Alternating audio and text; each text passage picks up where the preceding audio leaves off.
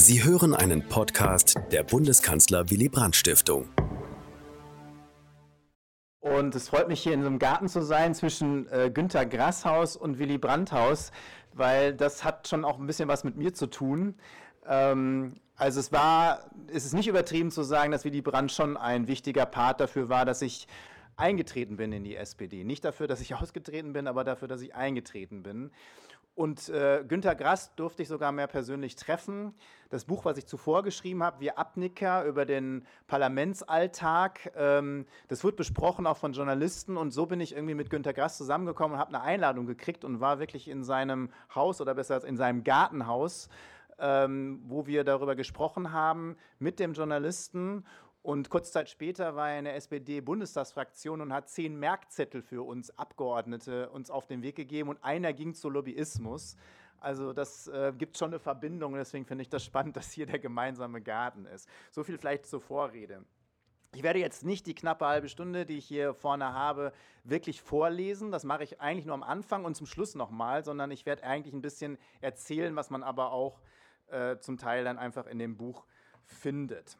Aber ich fange natürlich damit an, ähm, mit dem Buch und ich fange auch am Anfang an. Prolog, Spielregeln. Monopoly, Monopoly, wir sind nur die Randfiguren in einem schlechten Spiel, so hieß es mal in einem Song von Klaus Lage. Dem deutschen Volke steht auf einer Länge von 16 Metern in großen Lettern über dem Hauptstadtportal des Reichstagsgebäudes. Seit 1999 krönt den Bundestag eine große gläserne Kuppel, 3000 Quadratmeter Glas, als Symbol für Transparenz und Offenheit. In der Kuppel stehend blickt die Bevölkerung ihren Abgeordneten symbolisch über die Schulter. Es gibt ein Gefühl von Nähe und Kontrolle. Direkt gegenüber das Kanzleramt und drumherum ein Bienenschwarm von Menschen. Die Politik ist mittendrin. Eine Illusion. Viel Fassade und viel Schein. Es ist eine, Glock eine Glocke, eine abgeschottete Welt. Die Bevölkerung ist nur zu Besuch, so wie man eine entfernte Verwandte mal zum Kaffee einlädt. Der Widerspruch zwischen Darstellung und Handlung in der herrschenden Politik wächst. Einige ihrer Regeln und Strukturen sind so absurd, dass es mich überrascht, wie der Schein der Normalität überhaupt so lange gewahrt werden konnte. Ein kurzer Sprung. Bundestag. Im September 2002 werde ich von 57,8 Prozent der Wähler in meinem Dortmunder Wahlkreis direkt in den Bundestag gewählt. Da stehe ich zum ersten Mal nicht nur vor, sondern auch im Hohen Haus. Schon mit Hochachtung. Gerade 30 Jahre alt geworden, bin ich einer der jüngsten Abgeordneten überhaupt. Vor allem unter denen, die ihr Mandat direkt gewonnen haben. Ich bin zu sehr von mir überzeugt und denke, ich kann die Welt nun aus den Angeln heben. Rot-Grün hat eine Mehrheit und ich gehöre, gehöre einer Regierungspartei an. Ich bin im Dortmunder Brennpunktstadtteil auf eine Gesamtschule gegangen habe so einiges mitbekommen vom Leben auch fernab der Sonnenseite. Die meisten meiner späteren Kolleginnen, selbst die der SPD, werden wohlbehütet als Akademikerkinder groß. Dagegen habe ich eine für das Ruhrgebiet typische Biografie. Lustigerweise haben wir gerade darüber gesprochen, als wir in der Ausstellung waren, weil das natürlich für Willy Brandt in Lübeck ähm, nicht nur ähnlich galt, sondern natürlich noch mal viel, viel verstärkter, als es bei mir war. Mein Großvater hat noch unter Tage gearbeitet und dann als Stahlarbeiter. Meine Eltern waren in der Pflege tätig. Ich bin derjenige, der von der Bildungsreform und erpressten sozialen Zugeständnisse der 70er und 80er Jahre profitiert hat. So konnte ich mein Abi machen, durfte sogar studieren, auch wenn ich immer dabei gejobbt habe. Über die Uni kam ich zu den Jusos und dann zur SPD. Unmöglich eigentlich, so jung einen Wahlkreis aufgestellt zu werden, vor allem in einem, der für die SPD also für die, für die Partei, als einer der sichersten galt. Zufälle, eine große Parteireform vor Ort, die Sehnsucht der Basis, mal was Neues zu probieren und meine Leidenschaft haben mir wohl ein die Chance ermöglicht. Ich beschreibe dann, wie ich reinkomme in den Bundestag und wie als erstes die Harzreformen sofort mich in die Realität geholt haben. Ich will das jetzt hier nicht ausführen, aber das war schon ein Erlebnis der besonderen Art, vor allen Dingen, weil ich gleich gemerkt habe, wie Demokratie ausgeschaltet wurde, weil bei den Harzreformen fast keine Parlamentarier mitgewirkt haben und am Ende wir aber alles abnicken sollten, eins zu eins, ohne Änderung, obwohl alle Fachpolitiker, und zwar wirklich alle in der SPD-Fraktion, gegen diese Reform waren, aber keine einzige Änderung äh, durchgesetzt haben und am Ende trotzdem alle mitgestimmt haben. Ich auch, was ich dann immer wieder bereut habe. Und als ich anfing zu zweifeln und zu diskutieren, gab es eine Kollegin, ähm, mit der ich zu tun hatte, und die sagte mir dann genau nach diesen Diskussionen, Marco, ich weiß jetzt, wie du dich fühlst. Aber einen ganz wichtigen Rat und eine Erkenntnis nach mehreren Legislaturperioden gebe ich dir jetzt mit. So läuft das Spiel hier. Du hast zwei Möglichkeiten. Entweder du akzeptierst die Spielregeln, dann hast du vielleicht irgendwann mal die Chance, weiter oben mitzuspielen und kannst vielleicht die eine oder andere Position durchbringen, oder du akzeptierst sie nicht, dann musst du das Spielfeld verlassen. Diese Aussage widerstrebte mir. Sie passte so gar nicht zu meinem Anspruch und meinen Vorstellungen von Demokratie.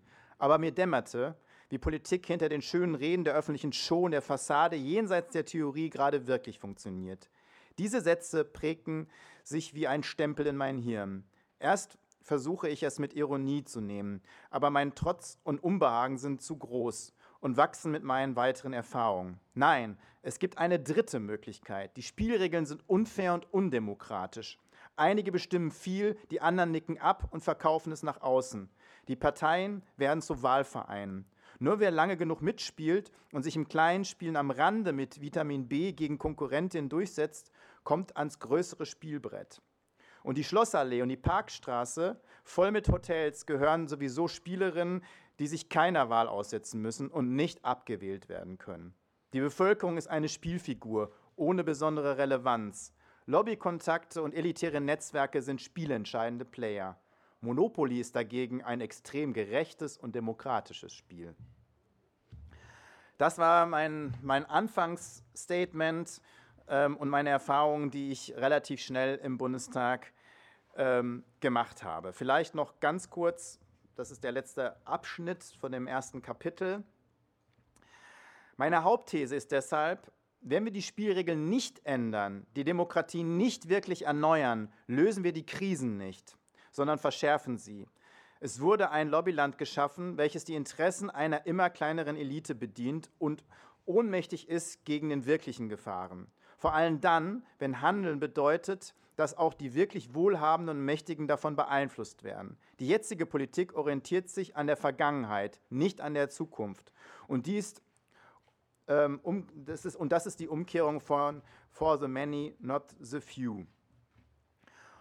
Und damit bin ich eigentlich beim ersten Beispiel ein bisschen fernab vom Buch. Ich habe natürlich auch ein konkretes Beispiel im Buch, was ich selbst erlebt habe, sogar als Handelnder. Da gehe ich jetzt nur stichwortartig drauf ein.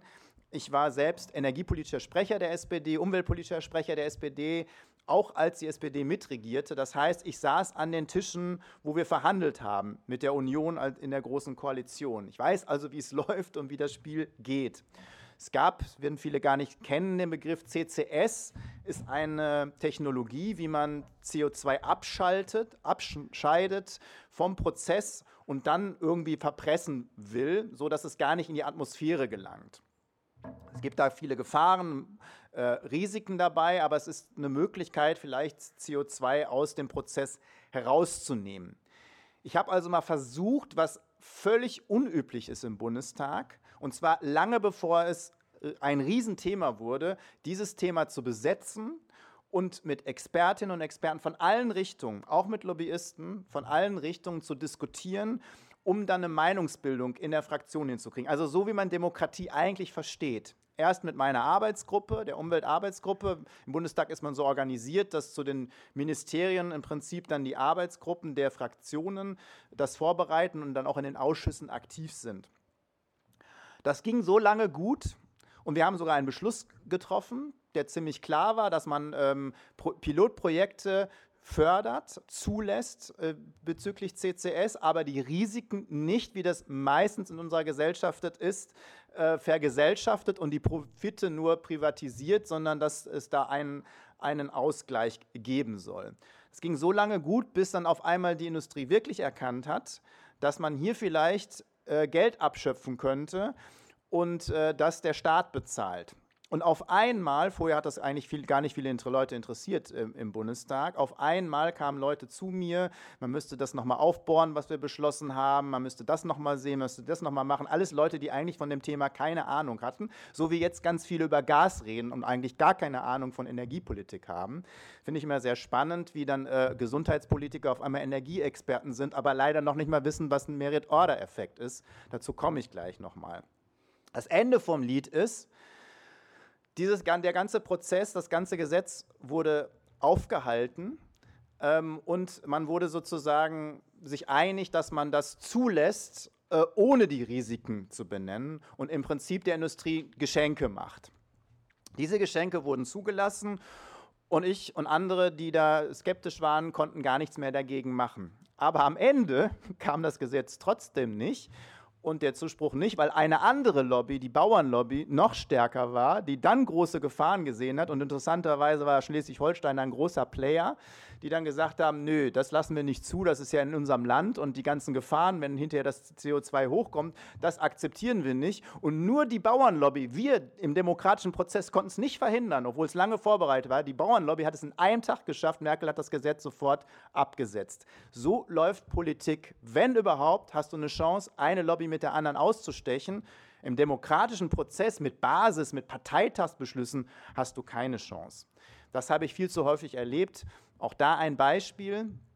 Bundesparteitag der SPD, schon etwas länger her, haben wir relativ im Handstreich mit wenigen Abgeordneten und einigen ähm, Leuten in der Partei ähm, ein Tempolimit ein, ähm, beschlossen, was die SPD ganz lange nicht wollte. Wir haben dieses Tempolimit beschlossen mit klarer Mehrheit auf dem Bundesparteitag. Es hat nie im Bundestag nie eine Rolle gespielt ähm, obwohl es Beschlusslage der SPD war. Die SPD hat nie mit der Union darüber verhandelt. Sie hat dann immer auf die Union geschoben, die wollen das nicht, aber sie hat nie darüber verhandelt. Ich war bei den Verhandlungen ja dabei. Obwohl wir Abgeordneten das immer versucht haben, wieder aufs, auf die Tagesordnung zu bringen, die das beschlossen haben, hat die Gesamtfraktion davon nie was wissen wollen. Das heißt, Parteitagsbeschlüsse sind sehr geduldig. Wenn die Fraktion das nicht will, wenn die Regierung das nicht will, passiert sowieso nichts. Das muss man wissen. Aktuelles Beispiel ist eben der Gasmarkt. Wir sprechen von sozialer Marktwirtschaft. Das ist aber eine Illusion. Wir haben weder eine soziale Marktwirtschaft, wir haben auch eigentlich keine Marktwirtschaft. Das sieht man nämlich an dieser ganzen Diskussion der Energiepolitik. Wenn wir glauben, wir haben einen freien Markt, wo Player agieren und es geht nach Angebot und Nachfrage, muss ich sagen, nee, das stimmt überhaupt nicht. Sondern der Markt ist festgesetzt. Entweder gibt es langfristige Verträge, das andere wird an der Börse gehandelt. Aber das wird eben nicht nach Angebot und Nachfrage gehandelt, sondern die teuerste Energieform, im Augenblick natürlich Gas, die teuerste Energieform macht den Preis aus. Das heißt, alles wird dann zu diesem Preis angeboten. Auch die, die viel günstiger produzieren können. Das heißt, die Unternehmen, Winterschall und andere, die sozusagen viel günstiger bestimmte Sachen verkaufen können, haben eine riesige Marge zu dem, was sozusagen das teuerste Kraftwerk produziert. Und diese Marge nennt man Merit-Order-Effekt, kennen aber viele Energiepolitiker ähm, in der Bundesregierung und auch Minister nicht, obwohl die dafür zuständig sind. Einer kommt, glaube ich, aus Schleswig-Holstein, aber das soll nichts heißen. Ähm, diese Marge wird gemacht. Das ist der eine Effekt. Der andere Effekt ist, dass es sowieso schwer vergleichbar ist, wie bestimmte Preise entstehen und dann noch darauf eingewirkt wird. Wenn also die Politik darauf einwirkt, macht sie sozusagen einen Markt, wenn es ihn geben würde, sowieso kaputt. Das heißt, warum werden bestimmte Unternehmen gerettet und Gelder dafür bezahlt und andere, wenn der Bäcker von nebenan, der Schneider und so weiter in eine Krise kommt, wo er auch nichts für kann, rettet ihn keiner. Da gibt es sozusagen keine Hilfen. Das heißt, eine Einwirkung gibt es sowieso, aber die Einwirkung ist besonders stark, wenn eine starke Lobby hintersteckt. Und die Energielobby ist sehr stark. Das heißt, sie wird jetzt nicht nur gerettet, sondern sie kriegt noch einen doppelten Profit, indem sozusagen jetzt die Gaspreise auch noch weitergegeben werden dürfen an den Kunden. Und das dürfen nicht nur Unternehmen, die in schweres Fahrwasser geraten sind, die gibt es auch, sondern die, die sogar besondere, größere Profite gemacht haben in diesem Jahr, die dürfen jetzt noch mehr Profit machen. Und am Ende sozusagen bezahlen Sie alle, bezahlen wir alle die Zeche mit den ähm, Energiepreisen. Und da nützt dann auch kein 9-Euro-Ticket oder irgendein Tankrabatt, um das wieder gut zu machen. So funktioniert Lobbyismus. Und was wir jetzt noch gehört haben, und das kenne ich auch leider zu Genüge, dieses Gesetz für die Gaspreise, also für die Gasumlage, hat geschrieben, nicht das Ministerium, hat die Industrie geschrieben, haben Unternehmen geschrieben und auch das hat der Minister zugelassen. Da kann man dann auch nicht mehr davon reden, dass man neu ist im Amt und das alles so nicht gewollt hat. Interessanterweise prügeln jetzt alle auf ihn ein, die das natürlich genauso machen. Die anderen Minister und die anderen Ministerien machen das alles genauso. Viele Gesetze werden von einzelnen Lobbyisten geschrieben. Das geht leider schon eine ganze Zeit so. Ich will aber noch mal ein bisschen zurückkommen von der aktuellen Politik und wie Lobbyismus funktioniert zu der Hauptfrage, die immer wieder kommt. Ähm, naja, gibt es eigentlich sowas wie guten und schlechten Lobbyismus? Ähm, weil das ist keine so ganz einfache Frage. Und natürlich sagen viele, naja, aber Lobbyismus ist doch gerechtfertigt, weil wir müssen doch die Expertise der Menschen, der Unternehmen, der Vereine und so weiter an die Politik bringen. Und das ist richtig. Dafür gibt es aber auch klare Wege. Es gibt Verbändeanhörungen in Ministerien, im Bundestag, wir haben Anhörungen. All diese Wege sind ja vorgezeichnet.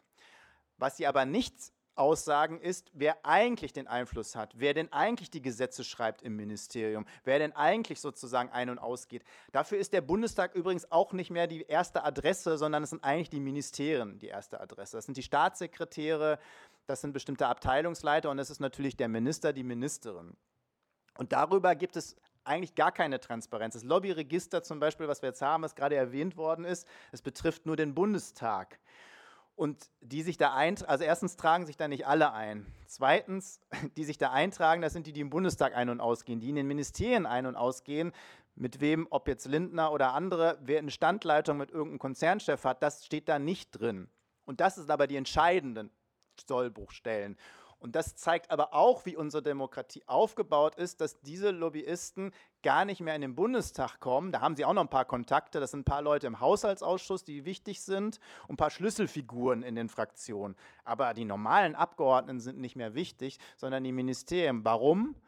Weil das, was wir auch am Anfang gehört haben, die Gewissensfreiheit, das, was eigentlich im Grundgesetz verankert ist, bei 99 Prozent der Abgeordneten nicht zählt. Gewissensfreiheit zählt nicht. Es zählt Fraktionsdisziplin, ich nenne es Fraktionszwang. Das heißt, was die Fraktion beschließt, und dafür muss man wieder sagen, die Fraktionsspitze vorgibt, wird durchdekliniert und wird durchgezogen. Ganz, ganz wenige. Ich habe heute einen Nachruf geschrieben, ein Online-Medium äh, zu ähm, Hans-Christian Ströbele. Ganz wenige Abgeordnete entziehen sich diesem Fraktionszwang. Alle anderen folgen weil es einfacher ist, man wird in Ruhe gelassen, weil es der Karriere dient und weil es irgendwie alle so machen. Und die es nicht so machen, kriegen ein Riesenproblem. Das heißt, wir sind so aufgebaut, es gibt eine Regierung, die bestimmt. Die macht übrigens 90 Prozent der Gesetze. 90 Prozent. Eigentlich ist der Bundestag die Entscheidungsmitte.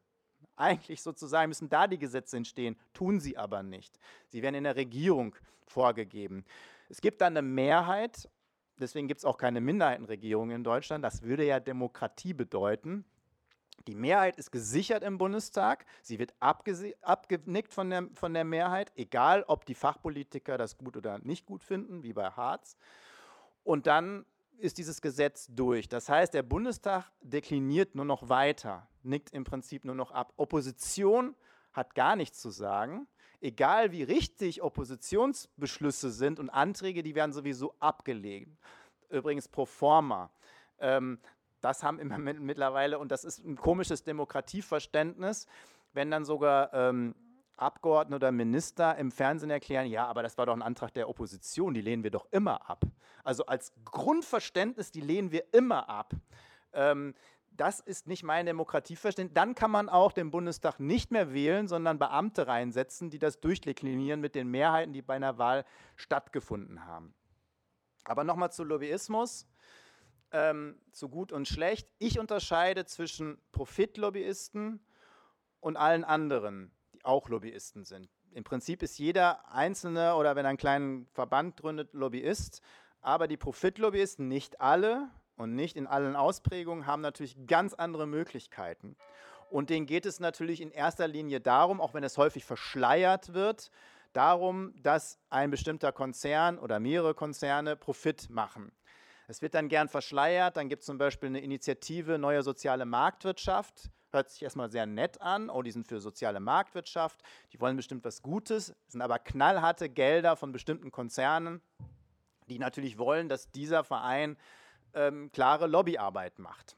Es ist sehr häufig verklausuliert hinter Vereinen, hinter Anwaltskanzleien, die auch noch nicht mal ihre, ähm, also ihre Geldgeber bekannt geben. Das heißt, du weißt häufig gar nicht, mit wem du da sitzt. Früher in Bonn, da war das so, ja, das ist der Arbeitgeberverband, das sind die Bauern, das sind die Gewerkschaften, da wusste man das irgendwie. Heute weiß man das häufig gar nicht mehr. Aber es geht bei vielen um Profit. Und ich würde sagen, das macht 90, 80 bis 90 Prozent zumindest des Einflusses von Lobbyismus aus im Bundestag, diese Gruppen. Und dann gibt es die Non-Profit-Organisationen, NGOs, Vereine, Verbände. Auch die sind jetzt nicht immer die Guten, das will ich überhaupt nicht behaupten, aber sie haben einfach fast keinen Einfluss. Sie, wenn sie Referenten bezahlen können, die Gewerkschaften haben schon ein bisschen mehr Einfluss, ne, da gibt es schon die Großen auch, gar keine Frage, aber viele von denen haben eigentlich keinen Einfluss, denn ähm, wenn Sie selbst Referenten bezahlen können, meistens sind sie ehrenamtlich tätig, dann ist der Referent auch gleichzeitig der Lobbyismus betreibt, der wohnt aber nicht in Berlin, der schickt da mal eine Pressemitteilung. Und ich war ja selber lange Abgeordneter, ich weiß, wie das passiert. Ich habe ungefähr 200 Anfragen, Mails und so weiter pro Woche gekriegt. Und mich haben davon nicht alle 200 erreicht, sondern es ist natürlich vieles bei den Mitarbeitern hängen geblieben. Und dann kann man sich vorstellen, was im Papierkorb landet, was gar nicht beim Abgeordneten landet und was aber dann durchgestochen wird und wo natürlich dann auch was passiert. Selbst wenn ich es aussortierte, was ich dann immer mehr gemacht habe, spätestens ruft irgendwann der Fraktionsvorsitzende an oder der stellvertretende Fraktionsvorsitzende an, du hast jetzt schon zweimal nicht die RWE-Sachen beantwortet, du musst dich jetzt mit denen treffen. Hätte mich ein Umweltverband angeschrieben, da wäre der Fraktionsvorsitzende nicht auf die Idee gekommen, mich darauf aufmerksam zu machen. Auch da wieder ein kleines Beispiel aus der Praxis. Wie gesagt, ich bin Energie- und Umweltpolitiker. Peter Struck, den ich wirklich sehr geschätzt habe als Fraktionsvorsitzenden, aber nur mal als Beispiel, hat sich alle zwei Wochen in etwa mit einem Geschäftsführer eines großen Energieversorgungsunternehmens getroffen. Und das waren Treffen, die gingen auch schon mal ein bisschen länger. Ähm, alle vier Jahre durften mal die Umweltverbände zusammenkommen in einer Stunde ähm, wo die dann mit 30 Leuten ausgewählt saßen. Jeder also ein Statement von zwei Minuten hatte. Nach einer Stunde ist Peter Struck dann wieder gegangen und das Ritual hat sich ja wiederholt. Und Uli Kelber, der war damals stellvertretender Fraktionsvorsitzender und ich war Umweltsprecher. Wir haben dann nochmal eine Stunde mit denen gesessen. Das war die Zeit, die die Umweltverbände bekommen haben. Und diese Rel Rel Relation sehen wir halt in ganz vielen Gebieten. Ich habe häufig Anfragen an Ministerien gestellt, zum Beispiel das Verkehrsministerium unter Scheuer noch. Ähm, da war dann mit dem Autoverband getroffen, 40 Mal. Mit einem Verkehrsverein oder Fahrradclub und so getroffen, zweimal.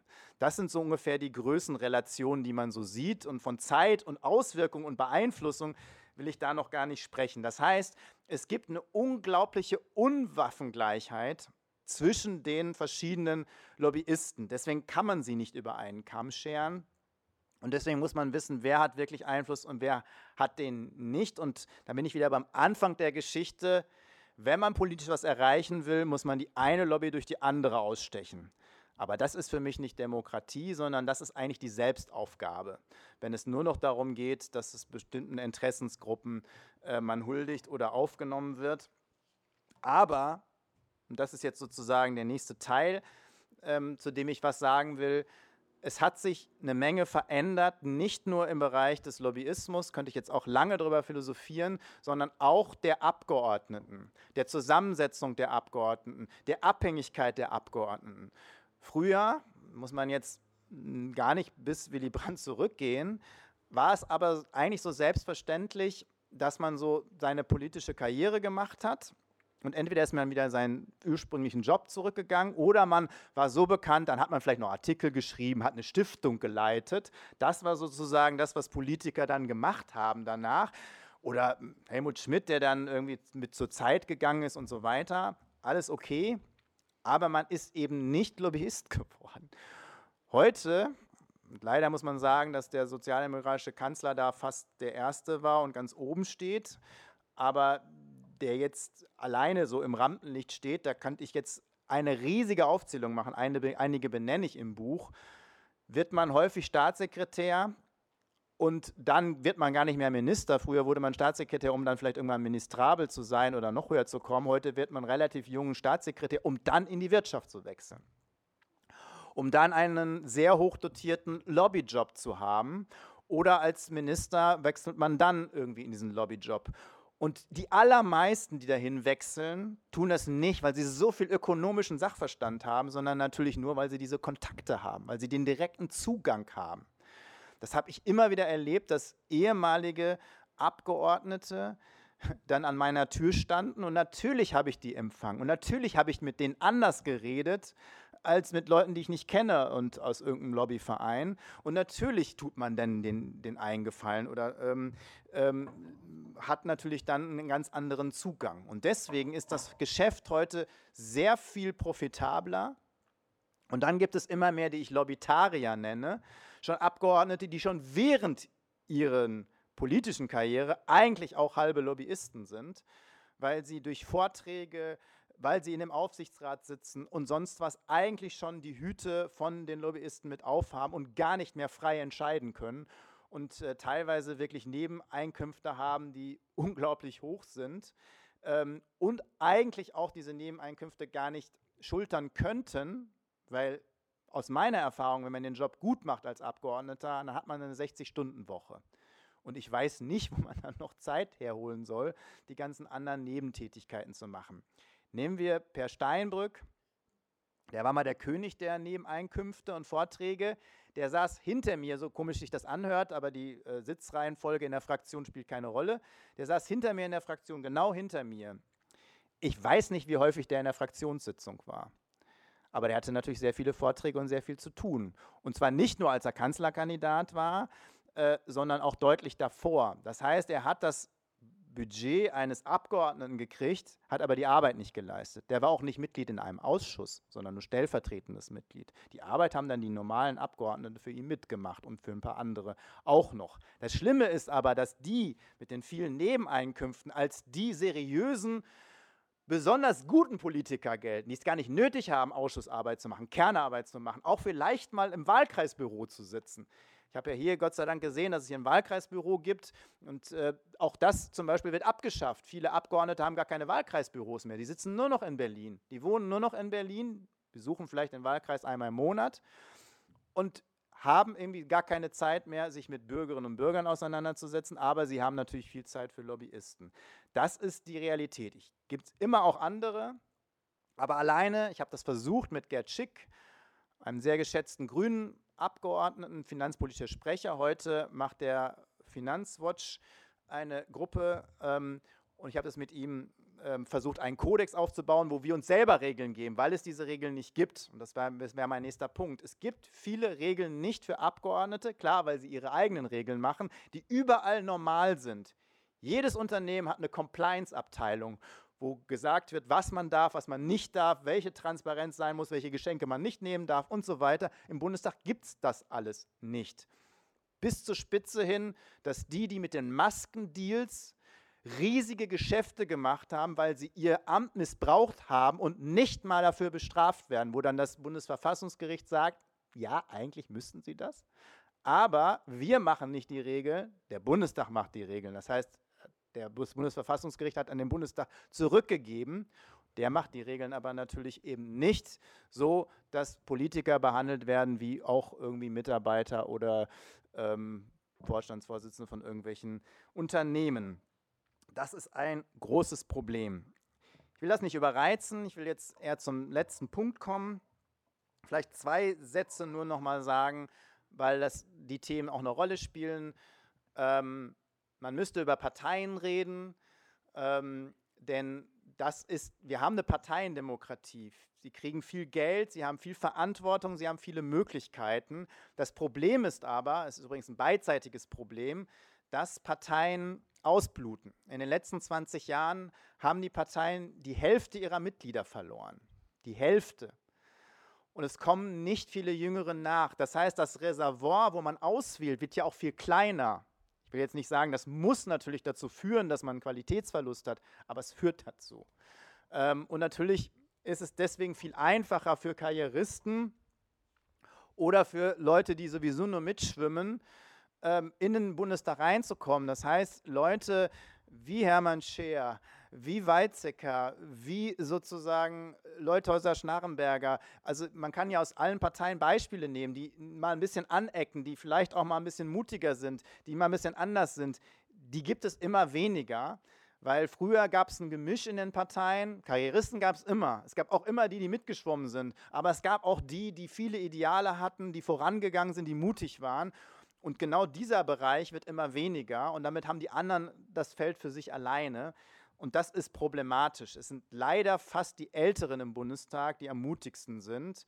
Auch von den vielen jungen Grünen und äh, Jusos, die jetzt reingekommen sind, höre ich leider nicht besonders viel, die ja eine Menge Möglichkeiten hätten, einiges zu verändern, weil zusammen haben sie eine Mehrheit und könnten sozusagen die Ampel, ähm, ich will nicht sagen, denen diktieren, was sie machen, aber zumindest ein paar Änderungen herbeiführen habe ich nicht viel gehört, außer dass beim Fahrdienst ein bisschen was gemacht worden ist. Es ist schön, aber es ist natürlich nicht die große Politik. Aber das vielleicht nur ganz kurz zu Parteien. Fraktionszwang, vielleicht kommen wir da gleich noch zu in der Diskussion. Ich habe das nur angeschnitten. Ich will, wie gesagt, zum Schluss dazu kommen, ähm, zu den Vorschlägen, die ich im Buch mache und da aber nur äh, zwei raussuchen. Ich mache dreimal sieben Vorschläge. Ähm, weil ich glaube, dass durch meine Erfahrung und das alles, was ich mitbekommen habe, ein bisschen einschätzen kann, was möglich ist und was nicht möglich ist. Wir brauchen natürlich eine große Linie und das ist für mich sehr, sehr wichtig, ähm, dass wir wieder sowas wie Visionen haben und nicht dafür für einen Arzt gehen müssen, sondern wirklich Visionen und Ideale haben müssen und nicht ähm, deswegen so eine Art Beamten im, im Bundestag will nicht sagen, dass die keine Vision haben, aber die nur das Verwalten äh, alles übergeben dürfen. Dazu muss es aber Druck von der Zivilgesellschaft geben, dazu muss es wieder irgendwelche Konzepte geben für die Zukunft, nicht nur Vergangenheitsbewältigung, nicht nur Wutbürgerinnen und Bürger, die sozusagen nur irgendwo dagegen sind, sondern da müssen natürlich auch die proaktiven Dinge gestärkt werden. Das vielleicht nur als, als, als Überbau.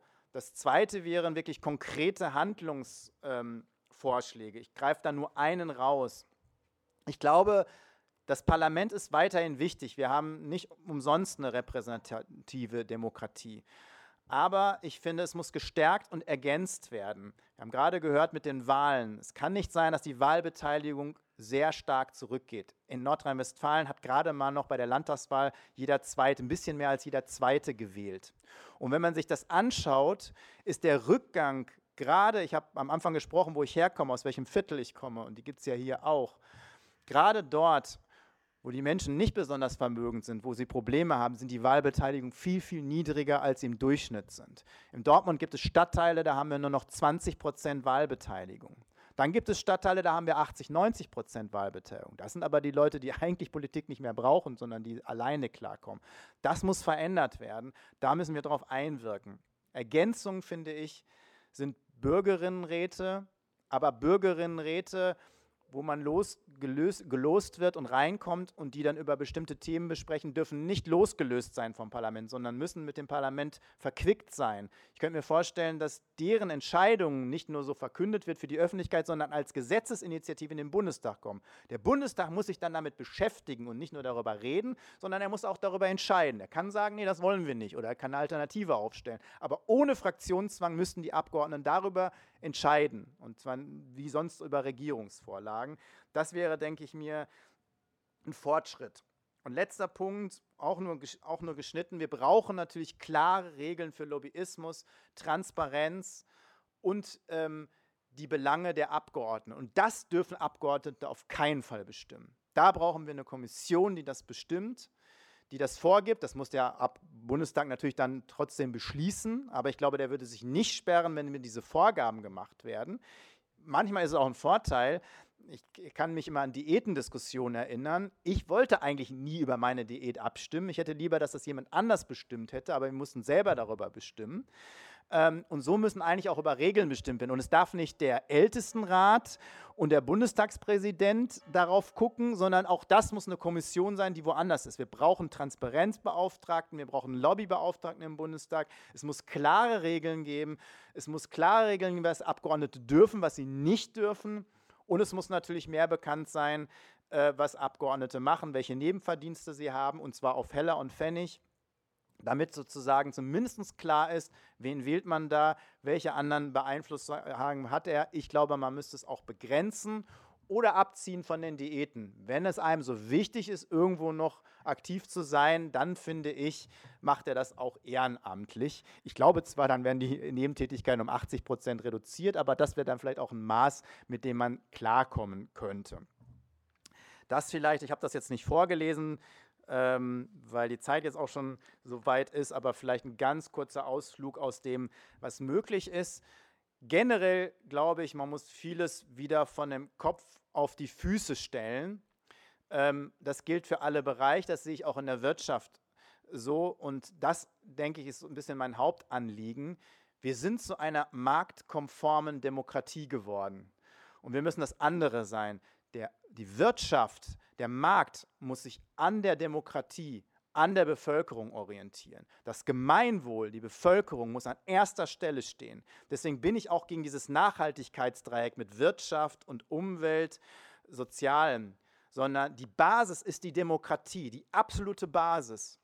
Und das andere sind Zielformulierungen im Sozialen, bei der Umwelt und, bei, und die Wirtschaft ist eigentlich nur ein Instrument. Ich habe überhaupt nichts gegen den Markt, aber es ist ein Instrument und das Instrument muss angepasst sein an das, was die Demokratie vorgibt und an unsere Ziele für, für die Zukunft. Das sozusagen müssen wir neu beherzigen und darauf müssen wir uns auslegen. Und dann wird sich die Politik auch anders auslegen, weil dass die Politik so ökonomisiert ist, liegt eigentlich daran, dass die ganze Gesellschaft ökonomisiert wird. Es geht eigentlich nur noch darum, was, was wert ist. Und zwar geldmäßig wert ist, nicht mehr, was es wirklich wert ist. Eine Wertschätzung über die eigentlichen Werte, die wir haben, gerade in der Demokratie, ob von Freiheit, über soziale Gerechtigkeit, ähm, über sonstige Dinge, das sind die eigentlichen Werte, die wir schätzen müssen und die ganz oben stehen müssen. Die ökonomischen Werte müssen sich daran anpassen. Und wir haben es genau umgedreht. Deswegen das mein Plädoyer zum Schluss. Dankeschön erstmal.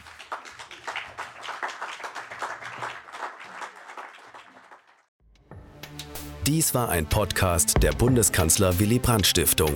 Für mehr besuchen Sie uns auf www.willy-brandt.de.